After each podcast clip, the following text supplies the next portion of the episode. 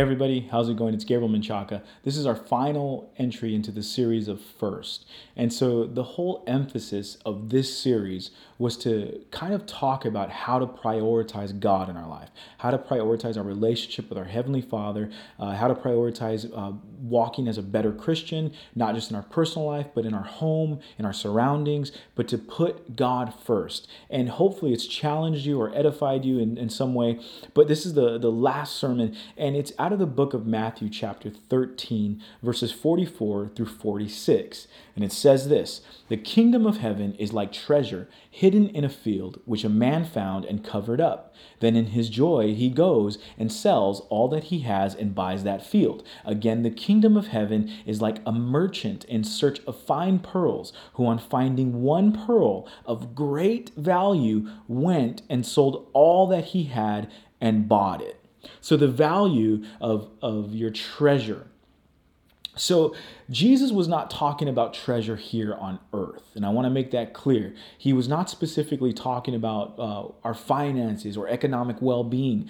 Jesus taught us through parables, which are basically metaphorical stories, usually that, that he would teach the crowd. And we take these and we look at our own life and we can actually apply a lot of the principles and the areas that Jesus was trying to teach us about. And so in this particular one, he was teaching us the understanding of, of value, the understanding understanding of how we should value the gospel, the kingdom of heaven. And he teaches us that it's like a treasure hidden in a field, which a man finds, and he goes and sells all that he has, and then goes back and buys the field.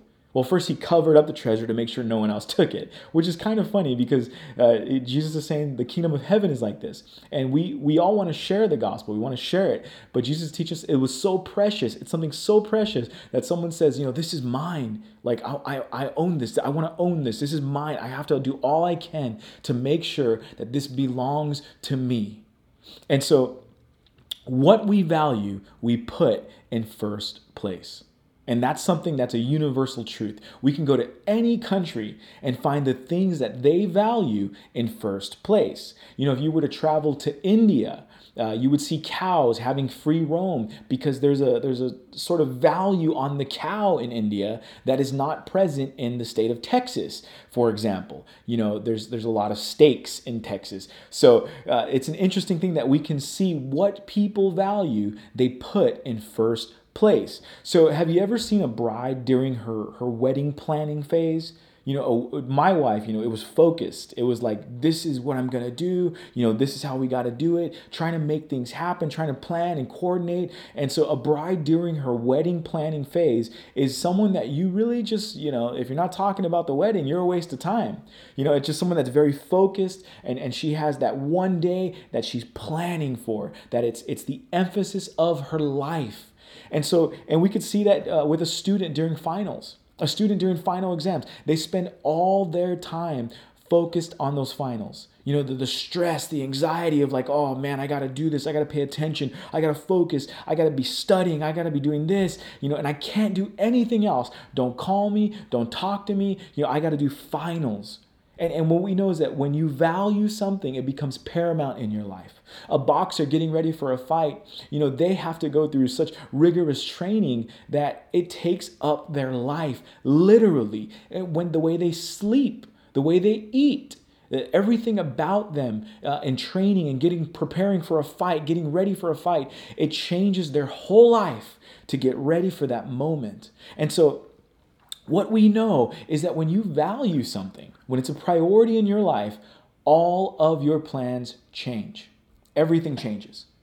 You know, your life changes when you value something. When it's a priority, everything changes. You have one focus, and that focus becomes first in your life. The first thing in your life changes everything around you. I'll say that again. The first thing in your life changes everything around you. Uh, nothing else matters. Whatever is in first place, nothing else matters. You know, when a when a um, when a couple starts to date, you know, uh, I, I can speak for a guy at least. You know, it's it's that that focus of of my wife who when we started dating, she was the focus. It was everything was kind of centered around like, well, how can I spend more time with my wife Vanessa? You know, and and even in that priority, uh, everything changed. You know, uh, there's a joke that you know if you have a lot of friends as a guy, once you get into a real relationship, you know, pretty much your friends say goodbye to you because that's the focus, that's the priority. And and a good healthy friendship always goes through that and they, they make it through no problems. But the reality is that when something is first in your life, there is a priority centered around that.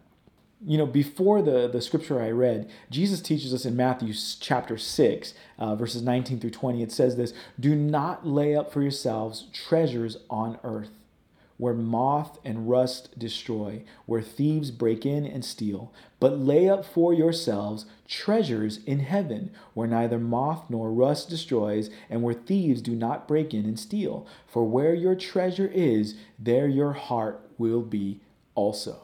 So we know this wherever your treasure is, there your heart is also. And so when Jesus teaches us this parable about how the kingdom of heaven is like a treasure that a man finds, we know that the heart of a man is going to be specifically in the place that the treasure is. So the man will seek after the treasure. He will prioritize the treasure. Everything he has will be sold to procure or obtain or get get a hold of to own that treasure. I remember when I was learning to drive a stick shift or manual, uh, my cousin Beto taught me in his old car, and uh, we we he we went to like a, a, parking lot or something, and he just he said he explained it to me. He told me told me about the clutch. You know, he told me about first gear, second gear, third gear. You know, not to put it in reverse. We want to go forward. You know, uh, uh, to make sure that everything was in order. He taught me, and then we tried it. And so what happened was, you know, uh, I was actually really nervous. My cousin's car, I don't want to wreck his car. So I'm doing my best. But, you know, I was able to get into first and go, eh, eh, no major problems. And, and I remember thinking that, man, like, you know, even now, you know, recognizing that, that, you know, a lot of times we could be sitting in neutral and, and just thinking that by pressing the accelerator, we're going to go somewhere. But see, first place, First gear requires movement from us. It requires our, our intentional positioning of our life. Just the same way you have to shift a gear, you have to put it into first and then and then there's still some movement that has to happen. You have to release the clutch and accelerate at the same time and getting the timing right. Otherwise you stall out. And you know a, lot of times in the learning process of putting things into first gear we stall out. And that's okay because what do you do? You turn the vehicle off you put it in neutral you know you, you get everything set up and you start again and eventually, as you practice and as you move forward, you begin to understand. You begin to understand the timing and getting things right, and you start to move forward. And the, the worst case scenario is this that you would be sitting in a car, pressing the accelerator in neutral, hoping to get some forward movement going. And that's just the reality of our lives when we're not putting God into first when we're not making that shift into first gear, we are not being intentional about putting things into priority. And, and like I said, even if we stall out, we're at least trying. We're starting to understand. And I, and I want to encourage you today that no matter what has happened, that even you, maybe you put it into first, you stalled out and it's been 10 years. You know, it's time. It's time to put it back into gear. It's time to get moving again. Uh, no matter how much that you think that it was a worthless cause, in the end, you have learned something. You have learned how to put God first. And, and no one's perfect. No one's perfect. But we know that we have a, a heavenly Father who loves us and a Savior who has died for us and that our, our intentionality does not come because we so desire uh, uh, um, God just like that. We know that Scripture teaches us He loved us first. We know that He loves us. He loves you the way you are. And that's what drives us to move forward.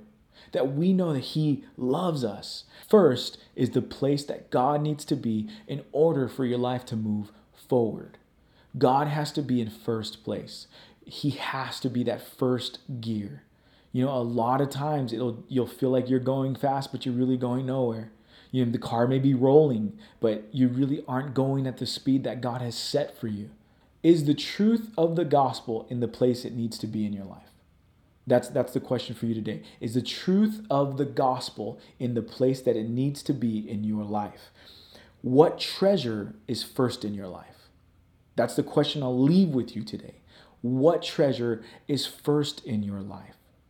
I'll leave you with this. It is time to put God as priority, in first place, to put that gear into first and to start moving forward.